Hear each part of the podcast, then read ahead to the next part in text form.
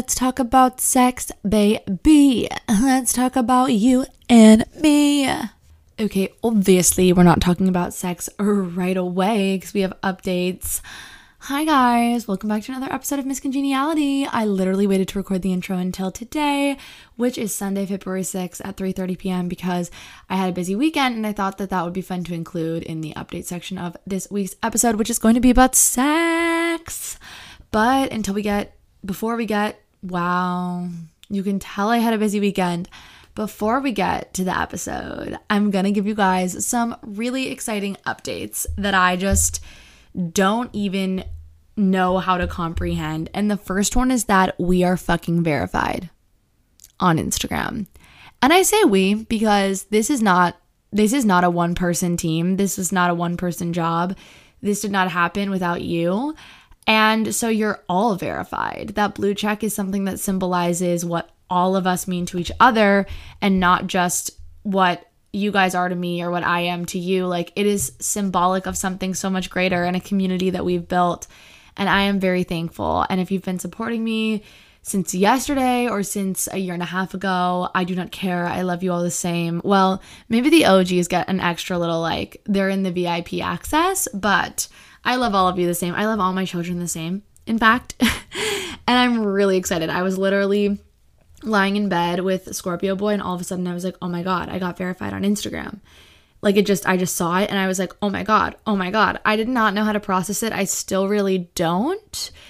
But it was like one of the most exciting things to ever happen to me in my life. So that's literally number one. I'm so grateful and thank you so much. Now, right after I got verified, Chipotle followed me. They followed me. So they know that we're here. We know that this is happening. They know they know what's up basically. And so keep your eyes peeled because if you story Chipotle Sunday and then I repost you, they will see that. And that to me is fame. Anyway, I also booked a trip with my boyfriend to go to Barcelona and London. And we will only be in London for a few days we're going to fly into Barcelona and then fly right to London. My best friend lives there, so she's putting together an itinerary for us.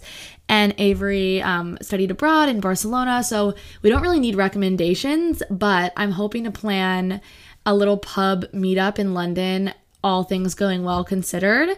I don't know about doing it in Barca because honestly, I really want to take this trip to just unplug and be with him and like celebrate our relationship. We're coming up on one year and it's just special to me and i think i want that time to be just us in barcelona but i'm really i think that more of you happen to be in london than in barcelona and so i'm going to make sure to find a time that we can plan like a little pub meetup so don't you worry and stay tuned also if you're in New York City on February the 26th, I will be taking over Cycle Bar Williamsburg.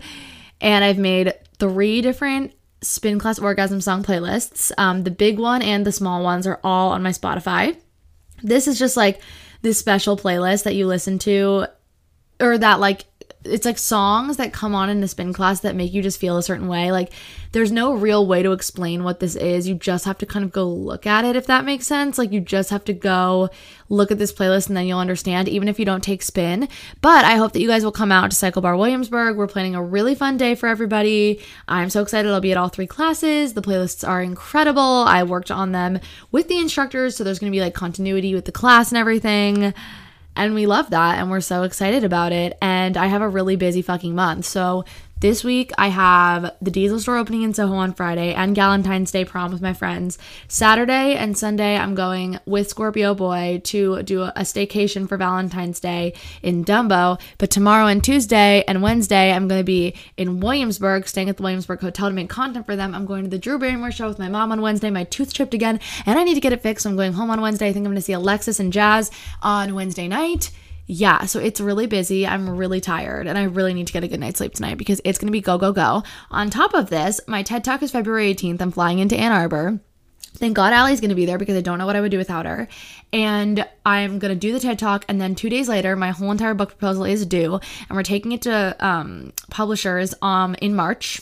And so, yeah, actually, things are really moving fast. And then And it's all exciting, but you know what, guys? I've never been so spread thin in my life. I'm going to LA at the end of the month, and it will be my first time in California to meet with my new manager.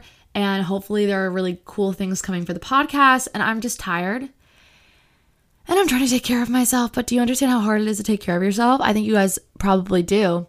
And that could be a whole different episode about self care and how we take care of ourselves. I'm just exhausted. But we truck along, we move through, it's gonna be okay. And I'm really excited for all these things coming up. If you're in Ann Arbor, I hope you'll come to the TED Talk. If you're in LA and you see me out and about, I hope that we run into each other. I hope that all of this happens and more. And I hope that we have a wonderful time together as a team. So, that's all the updates I had for you guys. Really crazy couple of weeks coming up. I don't know if I'm going to ever catch my breath. But you know what? I'm I'm trying to do what's best for me and what's best for all of you and to remember that boundaries are healthy and all that good stuff work through my shit and be just be present as cre- and creative as possible. So we're going to do that and that's what we're going to do. And that's all for the updates. And now on to the good stuff that you actually want. Not that you didn't want that, but you know, I have a packed episode today for you guys.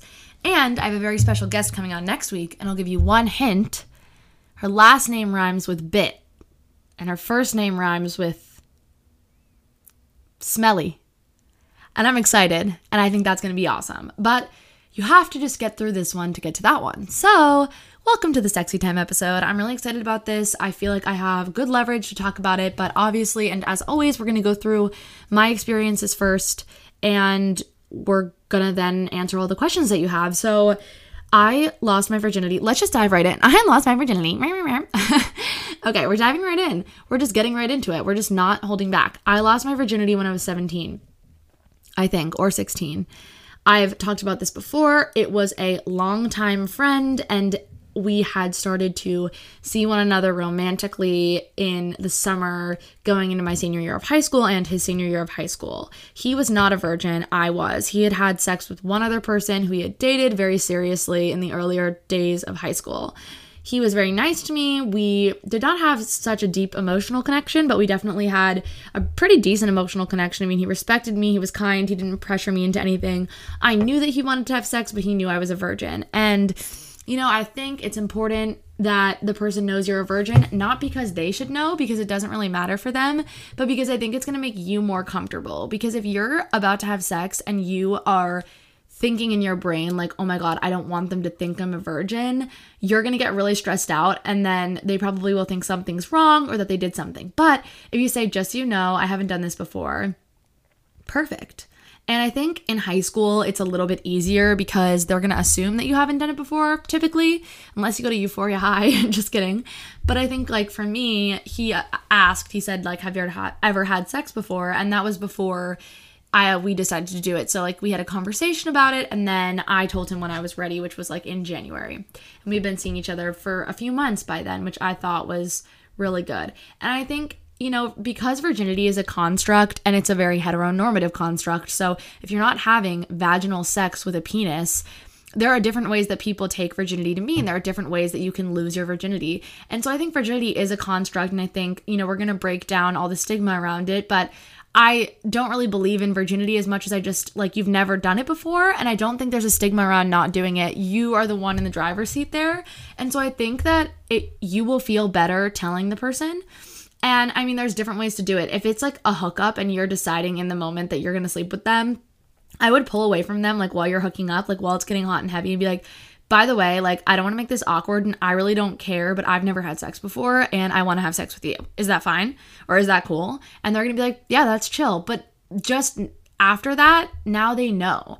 They're not gonna like pull out any crazy moves. They're gonna go slow because it's probably gonna hurt if you're a woman, if you have a vagina, if you're an individual with a vagina, it might hurt. And I think, you know, it's it's important that that person knows to be gentle in that situation. So, I do recommend telling someone. And I think if it's somebody that you've known for a bit longer, who you've been seeing, the conversation will probably come up naturally about sex. And then they might say, Have you ever had sex before? Or like, if you're maybe older, if you're in your 20s, I think you can just mention, like, I just have never found somebody that I wanted to do it with, but I want to do it with you and I'm down. Can we just take it a little slow, like in the action of it?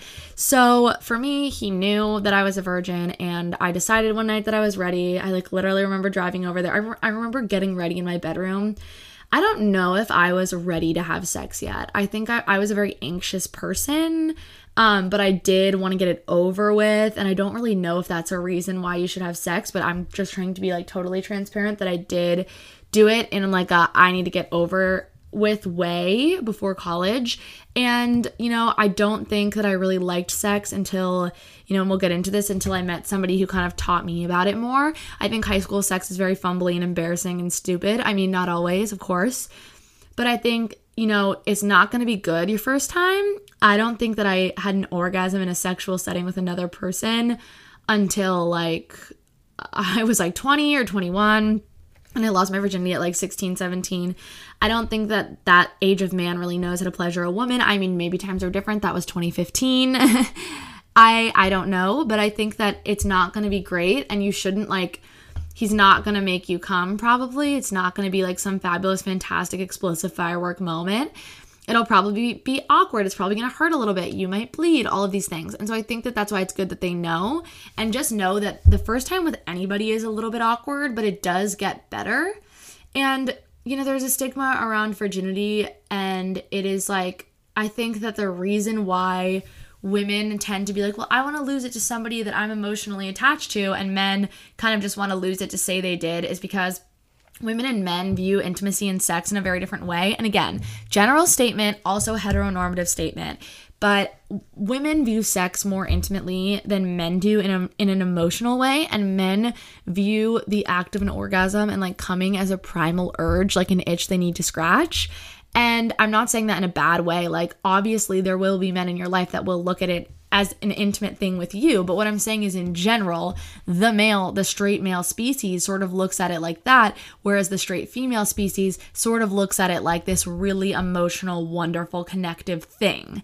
And that's fine. And I think that that's key into understanding the construct of virginity and why virginal women are like, you know, put on a pedestal or were, you know, why we wear white dresses at the wedding to symbolize that you're pure, that you haven't had sex yet, why women would get literally beheaded if they had sex either extramaritally or before they were married, like back in the day.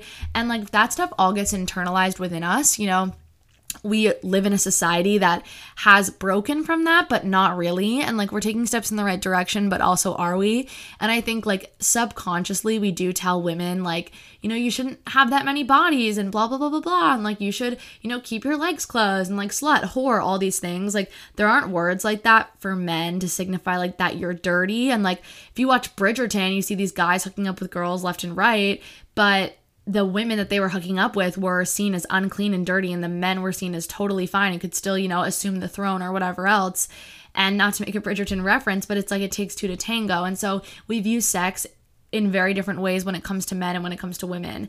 And so I think it's really important to remember that you're allowed to do whatever you want to do. I always say, like, F like a man, screw like a man, date like a man, because there's no reason why you can't be in the driver's seat just as much as they are. Like, it's not just like, oh, we're having sex. Are they going to want to do it again? Also ask yourself, do I want to do it again? Am I having fun? Do I feel good? Am I vocalizing my needs? F like a man, screw like a man, period.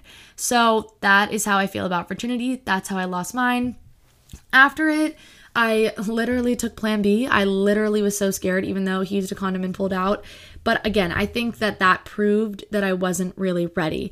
But I don't regret it, if that makes any sense. And then me and that person had sex like two other times when I was in high school. And then I went to college. And I remember that I get to college and I got into my sorority. And I remember on the first day that we had a little bonding exercise, all the girls were talking about, you know, all the guys they had sex with that like first week, like that welcome week. And I hadn't had sex with anybody. And I was hooking up with a guy um, for like the first month of school, and I wasn't sleeping with him because I was scared. And I kept telling him that I would have sex with him after the sorority bid day because I didn't want to get blacklisted from my sorority because I was sleeping with an older guy. But that was a lie. I really didn't care about that. I was just nervous. And I think it's really good to be honest and it's okay to also be nervous as well.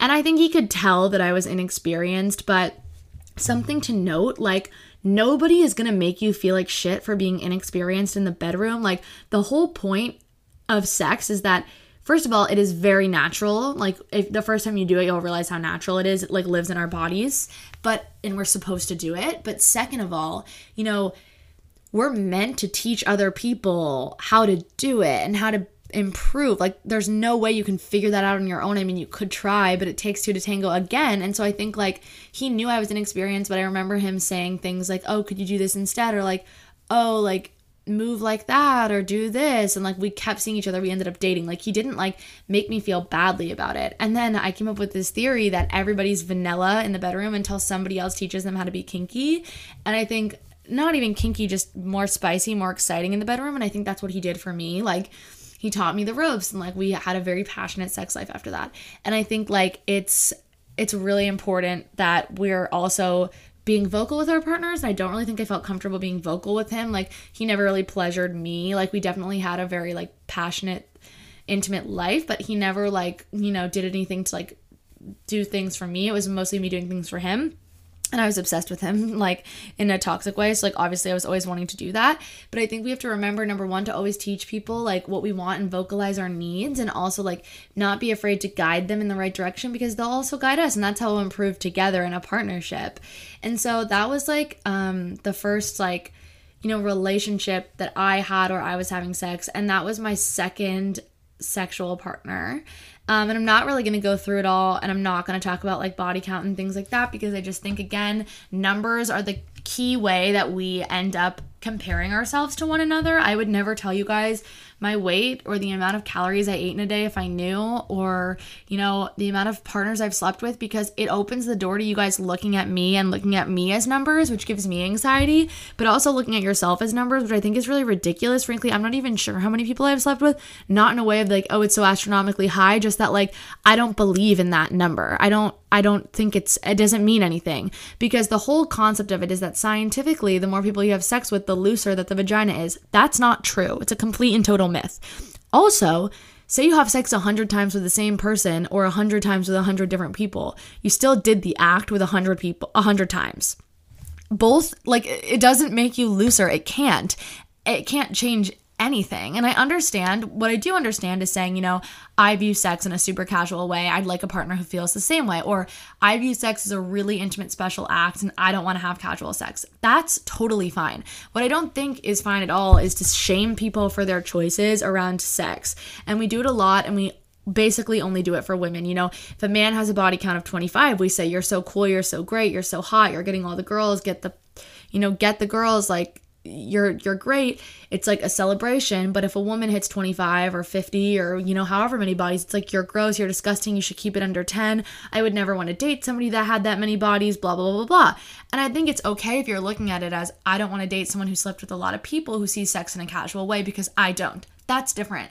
What I'm saying is, you know, you're walking around saying it's disgusting to sleep with a lot of people. That's just ridiculous and it's internalized misogyny and it's very heteronormative way to think and i think you know we we always tell women that they can't you know sleep with that many people because it makes them unclean it makes them undesirable this all started back in the day when women were literally property that men would trade from uh, father rather to husband. This is your property now. She's clean. She's never had sex with anybody else. But you're marrying your like your father's had sex with 10 people and he's marrying you off to a guy who's had sex with 30 people and it doesn't matter. And those women that he'd had sex with aren't ever going to get married because they're dirty. Make it make sense? You can't. So i i think you know body count is definitely an interesting construct that i don't necessarily subscribe to. And i really urge you if you are sleeping with somebody or seeing somebody and they make you feel badly for your body count i just don't think that they're worth your time. And i I do have that conversation with my my partners as in boyfriends because I do I am nosy. I do like to know like what their past was like. I think it's really important to looking into someone's soul and seeing who they are. Like what was your past dating and sex experience? Like I think that's totally normal conversation to have or like how many people have you slept with? Like rough ballpark, you know. I definitely have those kinds of conversations with my boyfriend. I definitely have had those kinds of conversations with all boyfriends. But one thing I'm going to recommend is do not lie. Do not lie. And the reason I say it is because I had a boyfriend and he lied to me about how many people he'd slept with, and I lied to him. And he found out that I'd lied to him, and I found out that he lied to me. And it was really dishonest and it was really bad for our relationship and it proved that we'd never last. And the way I found out was also really hurtful. And I'm sure it was equally hurtful the way he found out. And basically, one day we were discussing like sex without a condom. I asked if he'd ever done it before. He said yes. I said who. He didn't really answer. I started asking, going through the list of four girls he said he had slept with, and he told me it was this other girl. And I had never known about her before. He'd only ever told me he slept with four people. And then he told his girlfriend after me, who's now his ex, that he only slept with two people other than her. And I think it's really toxic behavior because, first of all, it continues to stigmatize sex, it continues to stigmatize body count, it continues to make women feel bad about themselves. And I did it too. And my number one thing is don't lie because why would you ever want to be with somebody who would make you feel badly for how many people you've slept with? I genuinely think it's awful. I genuinely don't think it's a good quality of a person. Again, again, if you find out that somebody has 40 sexual partners and that they love casual sex, and you're somebody who's had two sexual partners and you don't do casual sex, you don't see eye to eye. That is totally fine and different. Same thing of like if you're waiting till marriage, I truly believe that you should be with somebody who's also waiting till marriage because I like to have sex in my relationships. I'm a very sexual person. I want to be with somebody who matches my libido, who matches my the things that I need and crave and the things that I want you should be with this you should be with a person that wants the same as you if you're like waiting till marriage or if you like to have sex three times a day.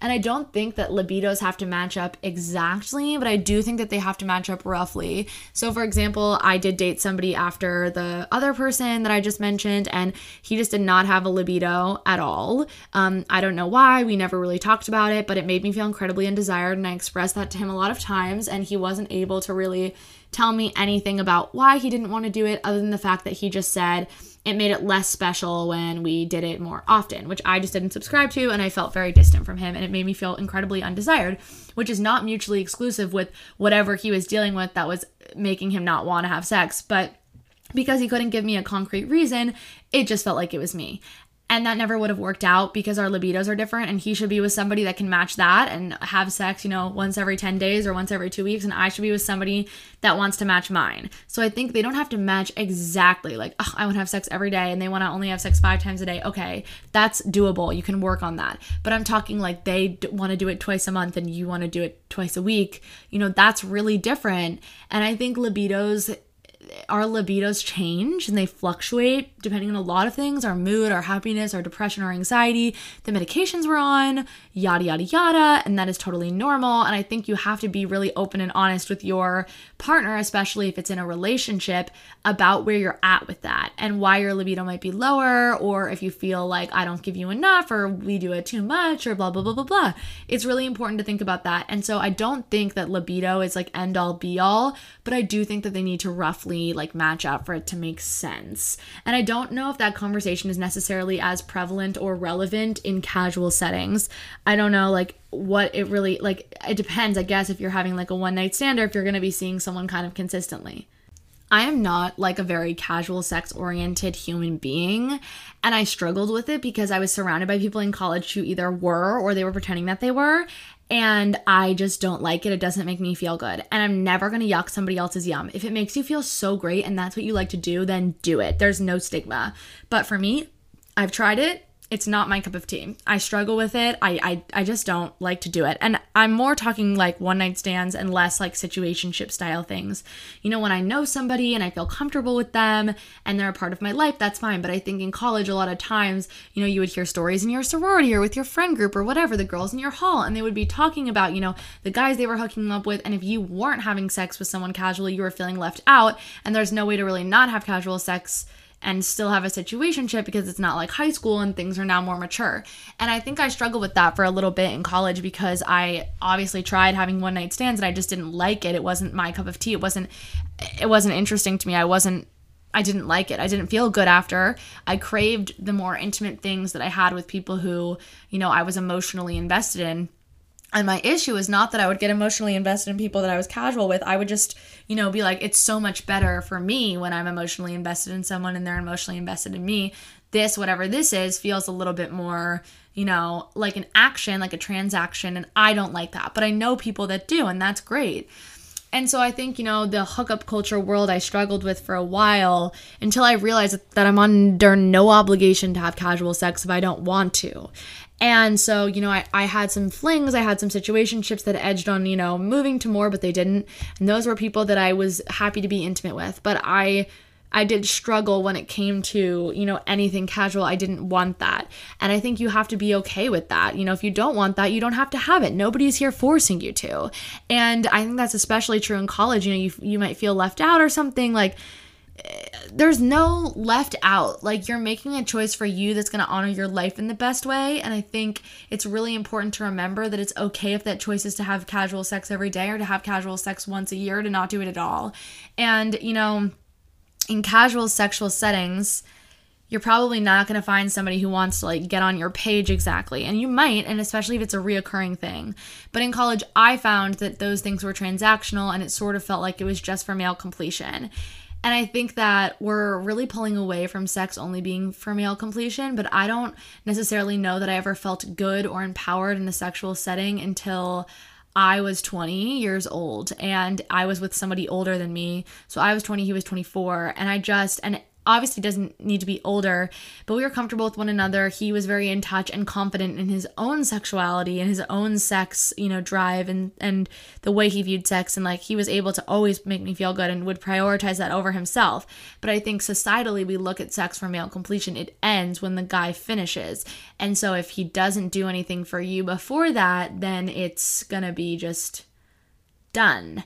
And I think that that's also a very heteronormative way to look at it, but I'm talking from my experiences, which are heterosexual, cisgendered relationships. And so I think, you know, for most of my earlier sexual experiences, it was for male completion, and I felt like I was doing everything I could to make him feel good. And if he ever felt, asked me, like, what do you like? Or something like that, I would be just too embarrassed to say, and I would say whatever you want. And I think that's like a fatal flaw because, again, F like a man, screw like a man if a man liked a certain thing, he would tell you. He would go do it. He would ask for it. He would be vocal about it. And there's literally nothing embarrassing and no reason why you can't do the same. This society has literally just told us that we can't do the same, that it's not okay, that it's inappropriate, that it's not ladylike fuck being ladylike for society's idea of what a lady is. I'm a lady. I love to be proper and polite, and I also love to F like a man because that's just what I do best. But I always wasn't like that. You know, I struggled with being vocal and being comfortable telling somebody what I wanted. And I remember that first person to like introduce me to that was like somebody I dated who was 24 and I was 20. Um, and they, he was just, you know, really great about being like, I want to make you feel good. I want to do things for you. I want to go down on you. I want to, you know, play around with this. And I think that's something that I didn't know existed. I was like, what the hell? This is somebody that's like actually wanting to prioritize my pleasure and my needs. And like when he started to do that, I started to like sex a lot more than I did because before I just felt like I was a body, it was a transaction, even with people I was dating, because number one, they were not asking me what I wanted or what I liked. And number two, I was not being vocal about it if they didn't ask. And now I simply would not date somebody or be with somebody or have any intimate relation with somebody who did not prioritize my needs. And I think, you know, both parties have to become comfortable enough to be vocal and it's not always that the man is the most vocal person alive, but I think it is important that we are looking at it as this is a two way street. We're both gonna either finish or one of us is, but you know, seven times out of 10, we're both going to get to whatever way we have to get there. And I think like unpacking the shame was really important for me and realizing like nothing about the way he's having sex and looking at it and the way I'm having sex and looking at it is different except for the fact that society tells me I'm not allowed to be vocal, I'm not allowed to ask for things, and society tells him definitely do that. You deserve to feel good. Society tells women you don't deserve to feel good, you deserve to make men feel good. You're here in this sexual setting because you need to have a child. You need to get a child put inside of you by somebody else. It always feels like he's starting the engine, right? Because, you know, sex was is initially and, you know, at the baseline level for procreation, and we think of it as procreation and then as, you know, leisure. And maybe we don't. Maybe we think of it the opposite way, but you know what I mean. And when we look at it, we think man has the goods that he gives to a woman so that she can grow a baby for him, so that he, this baby can make his legacy last, take on his estate, assume positions of power in the world. That's why men wanted sons so bad. And when they had daughters, they would just be like, ugh, okay. You know what I mean? We see that imagery in so many films and TV shows about like older generations and older time periods. And so I think, you know, like we looked at it as like man jumpstarts this, but then it started to become about leisure and pleasure and it started to become much more complicated than just, you know, man is putting this inside of her so that he can get that child to take over when he's gone. And I think it's really important for us to unpack our own sexual shame when we are working toward feeling comfortable in the bedroom and actually experiencing pleasure. And again, nothing is embarrassing unless we make it that way. If you ask someone, hey, can you put your hand here and do this? Or hey, could you go down on me? Or hey, could we bring a toy into the bedroom? Or could you say this or do this? Or like, I really liked when you did that. If they said no, First of all, I literally cannot think of someone that would say no that is a good person. But if they said no, they're so not worth it because there is somebody that would do it without you even asking. And if you did ask or you did suggest, they'd be like, hell yeah, I'm here to make you feel good just like you're here to make me feel good. And I think that that's why these conversations are a bit easier to have when we're in a relationship with someone, but nonetheless, they should always be had when we're in sexual settings with someone. And I think, you know, we've talked about this already, but there is a lot of shame attached to sex for women. We feel shameful when we have casual sex because we're told we're not allowed to, but I'm here to tell you, you are allowed to. You're allowed to do that. You're allowed to do anything a man does literally anything. What is the difference, you know? And if you look at it about you break it down like what if you're two lesbians having sex and then there's no man? Like you're both allowed to feel good. There's no shame there. You're allowed to have sex. If you're two gay men if you're two transgender and non-binary individuals you're or whatever you are you're allowed to enjoy sex. And there's a lot of shame. I think the way that we raise our children is a really big one. Sometimes you know there are discussions of religion or trauma or Maybe parents don't talk about sex at all. And I think that all of those things are very deeply tied to the shame that we feel. And I hope to one day raise a very sex positive group of children of my own. And I don't necessarily think that my parents were like sex positive, but they weren't sex negative. Like, we didn't talk about sex freely in the way that I hope to talk about it with my children. And I don't, and I think part of the real issue is that we lie to kids. Kids say how our baby's made, we lie to them. The fuck? Why does it matter? There's no shame, there's no stigma. It's not inappropriate. Like, yeah, you're naked. Okay, who cares? Everyone's naked. You're born naked. I don't know. It's so, so weird to me. I'll never lie to my kids. I will never lie to them about that. I, I think that a good way to do it, I don't know why I'm going off on this tangent now, but I think a good way to do it is like if your child asks, Where do babies come from? you can say, you know, when two people love each other very much, there are things that they can do together with one another to produce babies. And it's very scientific and beautiful. And when you're a little bit older, we'll talk a little bit more about that. And if my kid goes to school and tells every other fucking kid in the kindergarten class how babies are made, mazel tov, congratulations. My kid's a genius. My kid's a sex positive little baddie wearing a vagina t shirt. What is your kid? Think that the stork came? No, bitch. Your kid thinks gays should be damned to hell? No, bitch. No. My kid's here to save the day. Period. So I think that we have to really trace it back.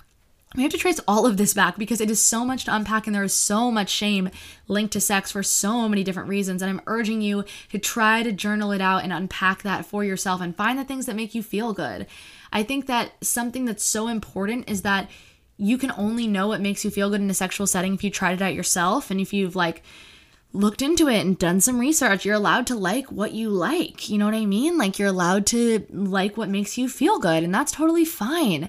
And I think that, you know, we so often like we don't let women experience themselves. We don't urge them to explore sexuality themselves. We urge men to do it. We urge men like oh, you like this, you like that, you like hair pulling, you like choking a girl. I don't know what the other things are. I don't know what their prerogative is, but we don't urge women to discover what things they like on their own. And I think you have to unpack all the shame and you have to figure out what you like on your own to really bring it into the bedroom and enjoy sex and have a really good sexual experience with someone. Also, you have to talk about sex. And I was so, I don't know if I was nervous to talk about sex. I really don't think I ever was, but people just weren't doing it. And I'm not talking like, oh, you guys had sex. Like, was it good? Was it big? Like, okay. First of all, sex is not good if you don't if you don't get any pleasure from it. Like I'm not saying that you have to finish every time, but if he's not like doing something down there or they're not like, you know, helping you out, it's not good. It's not good. I don't think I had good sex till I was 20. And you think it's good because it's all you know. And because we're told that, you know, penis in the vagina is good. No. Like, no. And it's so unclean for women to talk about sex, but with men, it's fine. But if I do it, it's dirty and impolite, and I'm not a lady and I could never aspire to a position of power. But if men do it, it's cool. It's rock and roll. It's kind of stupid, right? Like, it's so silly when we break it all down. And a lot of this is tied to religion, and that's fine. I'm not gonna criticize any religion or any preference. Like I said, I don't yuck other people's yum. I don't give a fuck what other people do in the bedroom. I don't care as long as nobody's getting hurt or assaulted. I seriously don't give a shit. Like, fuck who you wanna fuck, do what you wanna do. I don't care. If you wanna wait till marriage, go off, bestie, pop off, do that. That's fine with me. I'm not doing it, and you're not gonna look down on me because I didn't do it because I'm not going to look down on you because you are. You know what I mean? Like, neither of us are on a pedestal. I'm having sex and I'm not married. You're not having sex and you're not married. Great. Wonderful. I'm so glad we had that chat. I don't care what you do. So I think that's another thing. Like, the, the being of it being a stigma at all, you know, I think it adds to the stigma. Do I think it's like necessarily like the choice I would ever make? No, I don't want to make that choice, but I'm never going to shame somebody else because they did, if that makes sense. And I also think like we're we're meant to be uncomfortable or like embarrassed when sex comes up. It's meant to be like a secret. It's not a secret. Who cares? Everybody has sex. Literally almost everybody in the world will have sex in their life. Period. Right? Like and and when women talk about sex, they're looked at as like crazy and gross and men just do it. And I think that that's so stupid. okay, so that was a long rant and then I asked you guys a bunch of questions that you might have about let's talk about sex, baby. So now we're to answer all your questions. Okay, so the first question is letting go from the mental strain of not being able to orgasm. So I think, and correct me if I'm wrong, I think that the male orgasm is a very physical thing. It is a physical sensation. And the female orgasm is, yes, a physical thing, but it is also a very complicated mental battle. And you have to sort of clear your head in order for it to happen when you're with somebody else. Now, most women cannot orgasm from penetrative sex. It needs to be clitoral stimulation. So, however you want to make that happen, you can make that happen. Whether it's foreplay or if you want to bring a vibrator into the bedroom, I really recommend it. I don't know why there's any stigma around bringing vibrators into the bedroom. Who cares? Do it. Also, Men should not see vibrators as their competition. Men need to see vibrators as their teammate because they are. Men will almost never be able to make women come during the sexual act, during like penetrative sex without a vibrator or a finger on there. And it's hard because that's multitasking. They let you use your own little bullet vibrator. I like the Lola one, I think it's amazing. Great, wonderful, cool, awesome. You know, like I think that's really good. That's really great. And I think you need to practice on your own, frankly. And I think that people, masturbation for men, again, such a casual thing. Like, let me just, men are like, let me just jerk off, jack off. They talk about it with their friends. Women, it's like, hush, hush. Like, I don't remember ever having a conversation with about that with friends until I was 20 again. And so I think, like, you know, it's not a big deal and you need to practice on your own in order to let go with someone. I think comfort is really good. And I cannot stress this enough communication. If you say, This is gonna make me feel great, amazing. And I do recommend, actually, if you're nervous about being like, Can we bring a vibrator into the bedroom? Just say, I was watching this podcast or listening to this podcast or I watched this TikTok and this girl was talking about this vibrator that she brought into the bedroom and it literally changed her sex life with her boyfriend. Could we try it out? Blame it on me. I do not care. Tell them it was me. You can literally give them this episode and then just tell them not to listen to minute 38 and be like, yeah, like she says this, like, can we try it? You know, she says it really works, you know, because it, it does. And I think comfort is really important. And I think all the stigma that we talked about breaking down and, you know, unpacking your own shame is going to help you to feel comfortable enough to get there because it is a mental Olympics battle Don't put pressure on yourself. When we converse about why we cannot have orgasms, we will not have them for longer. So when we're telling a male partner, like, it makes me so sad that you can't come, I feel undesired, he's gonna feel so much more stressed out, and stress stands in the way of orgasms, as does alcohol, as does any drugs. So I think that you have to remember, like, just relax, have a glass of wine, put on some sensual music, set the mood lighting and try it out first on your own. And that's to be really helpful. Okay, the next one how to have casual sex when it makes you feel like shit. Don't. Don't. I already said this. There's so much pressure to have casual sex in college to feel like you're cool enough. It is the coolest thing you can do is make a choice for yourself that makes you feel good. I didn't like it. I tried it. I was like, not for me. No thanks. I'm going to find people that I want to have lasting relationships with, and then I'm going to have intimate relations with them, and then I can contribute to these conversations from that standpoint fine. You don't it's not cool to have a lot of sex if it makes you feel like shit.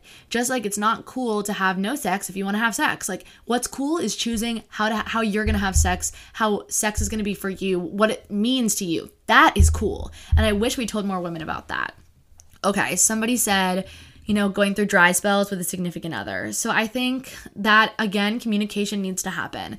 If you notice that typically you you guys have sex twice a week and all of a sudden it becomes once every two weeks say something like, it feels like we're not having sex as much as we normally do. Like, should we talk about this or like what's going on? I think it's very normal to have dips. And I think like, you know, you hear that like when people get married, um, they just like stop having sex when they have kids because like the mom's exhausted, the dad resents them, blah, blah, blah, blah, blah. I read an article, an essay recently about how this woman said that everybody in like the mommy and me groups was talking about how they had no sex and their husband resented them when she had her first kid and she felt like such an asshole because she was having so much sex with her husband and their sex life had been better than ever. I truly hope that that's how it is for me but i think it's normal to have dips and it's like it's very independent to each thing. Like you know your relationship to your boyfriend and your best friend's relationship to her girlfriend or boyfriend or partner is going to be very different when it comes to sex and i think that's okay and i think the only thing that can truly fix that is communication. And on the topic of communication you know it's not weird. Think about it. This goes back to F like a man. If a man said, it would feel really good if you moved your hand like that. Okay, you would be like, sure, thanks. Or if he said, hey, can you do this instead? It feels so good. You'd be like, oh my God, yeah, of course. And then it would feel good for him and you would feel really, really good about yourself. Imagine if you were just like, hey, could you do this with your hand? Or like, next time, could we do this instead? Or like, it would make me feel so good if we could do that. He'll be like, oh yeah, for sure. I really want to, I want to try it. I want to make you feel good. Then he would do it. You would like it. And he would be like, Oh, yeah, that was great. Communication is key. F like a man. Okay, body issues and sex. I cannot explain this enough or stress this enough. Women, we have our little belly pooch, little pouch, covers our uterus. It's there. We have stretch marks. We have rolls. We have whatever. You might have tiny boobs. You might have huge boobs. You might think that your vagina. He does not care. I cannot stress this enough. He does not care. Nobody does. Nobody cares. And if they do, they don't deserve to be having sex with anybody. I promise you, what is going through his head is not her stomach rolls look weird when she's on top. It's, oh my fucking God, I'm having sex with this hot goddess. I can't believe that we're having sex right now. You have to assume the best, and then the best comes true. I swear to God, no man is having sex with you thinking, look at our stretch marks. And if he is, he's not gonna wanna do it again. You're gonna know, and you're gonna block him, and he's not gonna deserve anything. And then karma's a bitch and is gonna come get him, and he's gonna bald at age 24. I promise you, he is only thinking, wow, does she look good? Wow, is this the hottest thing I've ever experienced in my life? I swear. I can't stress it enough. You have to assume the best, and I get it. Sometimes we feel like shit about our bodies. S- having sex with people does not fix those problems. We need to put the ball before the horse. Of course, it's not mutually exclusive. You can be working on your relationship to your body and having sex at the same time.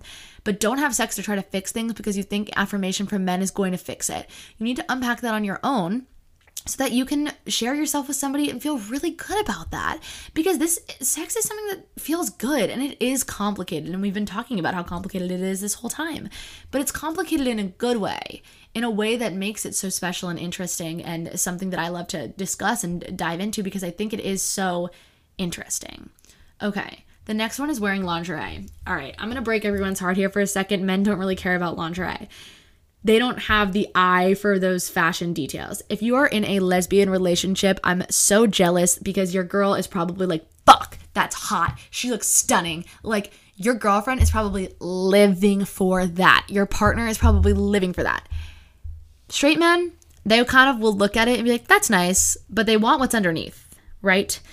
And so I say to only do it on special occasions because they anticipate it on special occasions. It makes it a little bit more special and it makes you feel really good. It makes you feel more confident and you feel spicier. And that's why men like it. I know this from so many men. I have so many sources that say this. If you're spending $500 on lingerie, he's literally not going to know the difference between that and the $10 version on Target or the $10 version on Amazon. Like, he's not going to know the difference. I like to wear lingerie because it makes me feel good. And I've come to the conclusion that I do it for me and not for men. Okay, you guys asked about threesomes. I've never had a threesome. The only thing I can say about threesomes, first of all, no kink shaming. Here, I don't even think that threesomes are kink though. They're kind of like normal. Um, I just think that you should never have a threesome to save your relationship. You should always do it to advance it. It should not be had if your relationship is failing and falling apart to try to fix it because it's going to make it worse. Threesome should be had when you've never felt better or stronger about your relationship. Okay, having confidence in bed. So, confidence in the bedroom does not come from just thin air. Like, you have to work on it. But I think F like a man is a really good rule of thumb because they're confident in the bedroom. Like, even if they're like so bad in bed, they're always confident. There's nothing stopping you from being confident. And confidence is the sexiest thing you can be. He's gonna have such a better experience, or she or they are gonna have such a better experience when you are confident. Obviously, it's hard to get there. I get it. But you know what? Once I realized that like I'm a gift and like I'm giving my body to this person and they get to have that, holy shit, what a present. And if I'm confident about that and I'm rocking what I have and I'm showing them what's good, they're going to be all over it. It's it's foolproof. And of course, like it's hard to get comfortable when someone goes down on you or whatever it is, but like I can't stress it enough like make yourself feel good. Put on perfume for you. Wear the bra and underwear you like. Like do the perfume on the hip bones rule. Like when someone's going down on you, don't be afraid to be vocal if it feels good to touch your boobs or put your hands in their hair or like move their hand. Like confidence is what they want. They don't want you to just sit there. They like they really don't. Nobody wants a dead fish situation. So I think like it's obviously hard to get there, but we're going to unpack our shame, we're going to unpack the stigma, and then we're going to start deciding what we like, and the next step is bringing it into the bedroom and being confident. Okay. Saying no and saying yes because it's easier. So I think that this is something that we hardly ever discuss, and it is very, very common for women. No is the most powerful word that we have in the human English language. The word no. I cannot stress it enough. I do not want to talk about sexual assault and trauma today. It's something that I have trouble discussing, and I'm so sorry because I saw questions about it. I just, I'm not going to.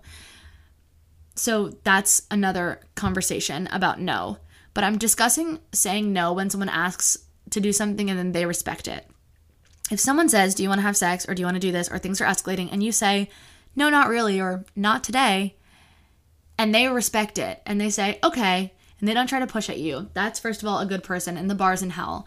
But it's okay to say no. Allow yourself to have that word in your toolkit because something that I have done and so many other people have done, which is a universal experience that is not discussed because it's almost impossible to, to unpack, is saying yes because it's easier than saying no. And as women, we are afraid to let men down.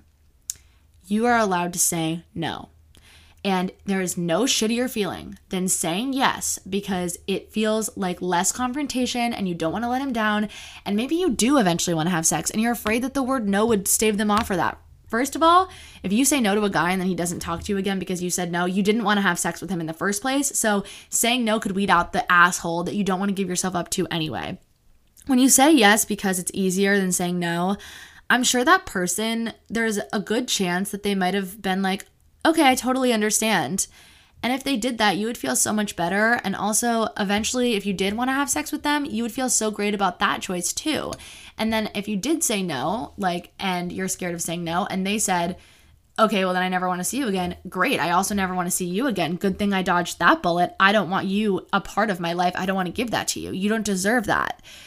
I think that when we say yes because it's easier to say yes, it can be really hard to deal with because it isn't necessarily categorized as assault when you confirm and consent yes and you're sober and in the back of your head you just want it to be over and wish you didn't do it. Literally makes me want to throw up. It's the worst feeling in the world and it's hard because then you look back on it and you're like i consented to them. I cannot stress it enough. Say no. Take up the space to say no because nobody wants to feel like they did something that they didn't want to do. And especially when it's something big and intimate say no. And i promise you a good person is going to say I totally respect that. Let's just watch a movie. Or, okay, let's just make out. We won't go any further. Say no. It is okay to say no. Okay, how to get a partner to tell you what they like in bed if they're the one that's being shy.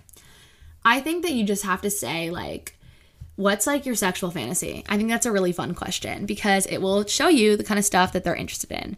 You could watch something together that gets you guys in the mood. You could say, you could like just take note in your head when you do something, try out a couple things, see what makes them like the most obviously and physically turned on. Just be like, can I ask like what kind of stuff you like in bed? Because I want to like do what's best for you. Also, two things you could play. There's the Drunken Love card games and the We're Not Really Strangers card games. There are like X rated versions, quote unquote, that could get to those questions in a very fun drinking game vibe way where it's not like you putting them on the spot. Also, the New York Times 36 Questions in Love, you can look it up. It's really great. That might also get somewhere.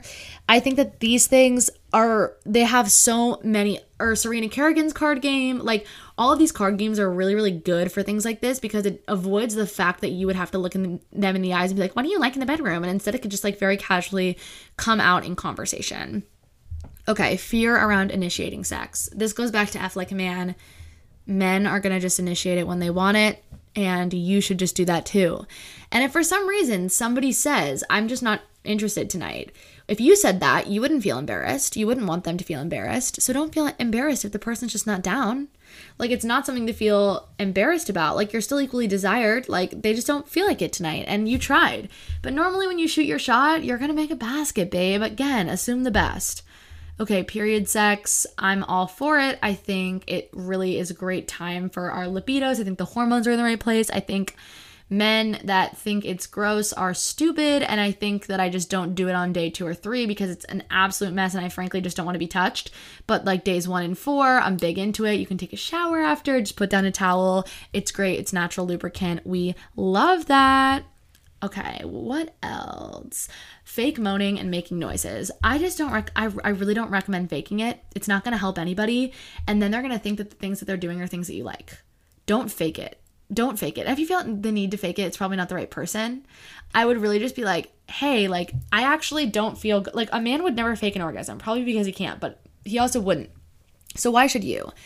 You wouldn't fake like a friendship. Like, don't put on a production for no reason because then they're going to think what they're doing is good and you're going to continue to have shitty sex. Instead, be like, I don't know really what could solve this, but what we're doing right now isn't really, it's not really helping. I don't really feel, you know, like I'm getting close. I would rather like we talk about it. Don't fake orgasms and don't fake moan. Nobody wants you to be like, if it's like not real. Let things happen impulsively as they happen. I cannot stress it enough. Like, Make noises as they feel good to make. Fake moaning is stupid.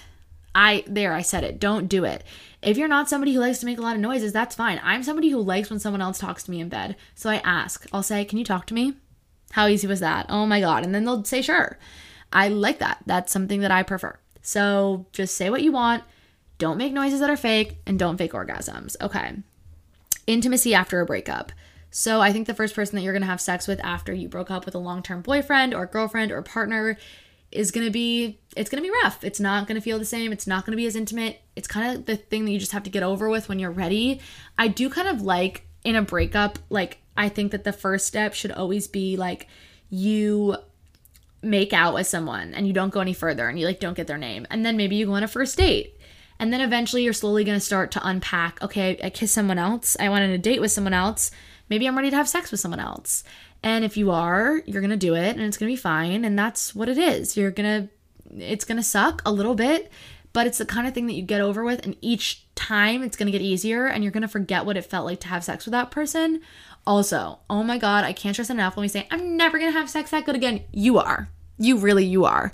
Because once you figure out what makes you feel good, it's not that hard. And when you love someone, sex is way better, in my opinion. And you're gonna have great sex when you're in love, and you're gonna have great sex when you're not in love. You're gonna have different sex. It's different with each partner we have, and you can't say stuff like, I'm never gonna have good sex again. Like, you are. You literally are. Period. End of story.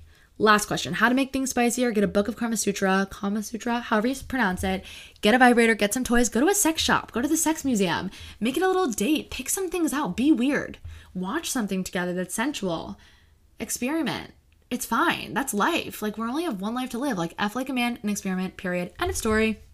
Okay, now that we just talked about sex for an hour, I'm gonna do the funny thing, the deep thing, and the pop culture thing. The funny thing is about a potato. So, uh, my freshman, sophomore year of college, as you guys know, a phi delt was stringing me along. I was heartbroken. I was pathetic. Whatever. I wanted revenge on him, which is interesting because revenge doesn't work. The only thing that works is success and silence. That's the best revenge. Revenge in an action backfires because it just shows the person that you're thinking about them and gives them attention that they want because they want to know that that's true. So um, I decided that I was going to send him a potato parcel, which is an actual website, potatoparcel.com, and they have potatoes and they inscribe them with a message for you. And I had them inscribe "You suck" on it, and I had it shipped to his frat house under his name with an anonymous mailing address and an anonymous name. I did it. I did that. I swear to God. And he, I continued to see him after I did that, and he never ever brought it up. I have no clue if he ever got the potato kind of want to know because it was like $19. I thought it was the funniest thing in my life at the time. It's not funny, it's sort of pathetic. And can you imagine that arriving to a frat house? And can you imagine how shocked and concerned he was? And can you imagine how he just thought it was funny? Like, there's no shot he thought that that was weird. Yeah. Yep. Okay, so that's the funny thing. The deep thing is last night our parents met for the first time and it was really special. And I think these things do not have to be complicated they don't have to be complex. They don't have to be so such a huge step. They're allowed to just be. Our parents really got along. I could see them being friends. And if we break up, okay, our parents met. The stakes are so incredibly low in, in life at all times. Like sometimes the stakes are high, but the stakes here were low. We had dinner. It was lovely. I really saw him and my dad hit it off, which was something I didn't really expect. And I it was really nice to just sit there and watch our parents get to know each other. It was really special. So that's the deep thing. And then our pop culture thing. And it goes along with today's episode. I heard that Cara Delevingne has a vagina tunnel in her freaking house. And I'm gonna look into it, make a TikTok on it. Apparently, she took architectural architectural digest through her house, and she has this vagina tunnel. And I'm not really sure exactly what it is, but it has this little like door that she crawls through, and it looks like a vagina when you look in it. And I don't know what's in there, but on the other side, it's like an oven door that she comes out to the other side, which is a different room in her mansion. And she says she goes in there to be creative and to think and reflect. And I'm like, okay, so I need a fucking vagina tunnel. I need the vagina tunnel and I need it now. I want to be creative and reflect in this soft, cozy vagina tunnel. Period. End of story. So we just went on for way too long and I'm starving. I hope you liked today's episode. I hope you're excited for the guest next week. I hope you're taking care of yourselves. I hope this taught you something. If you buy the Lola vibrator or you try out anything that I mentioned on today's episode, please DM me and let me know. If you need anything, I'm always here. You can just DM me. I'm so happy that we got to do this and spend this time together. I love you guys so much. Sending you a huge hug. If nobody's told you lately, I am proud of you. You are worthy. Unpack all the stigma, all the shame, figure out what you like, and then F like a man, baby. Mwah. I'll see you next week.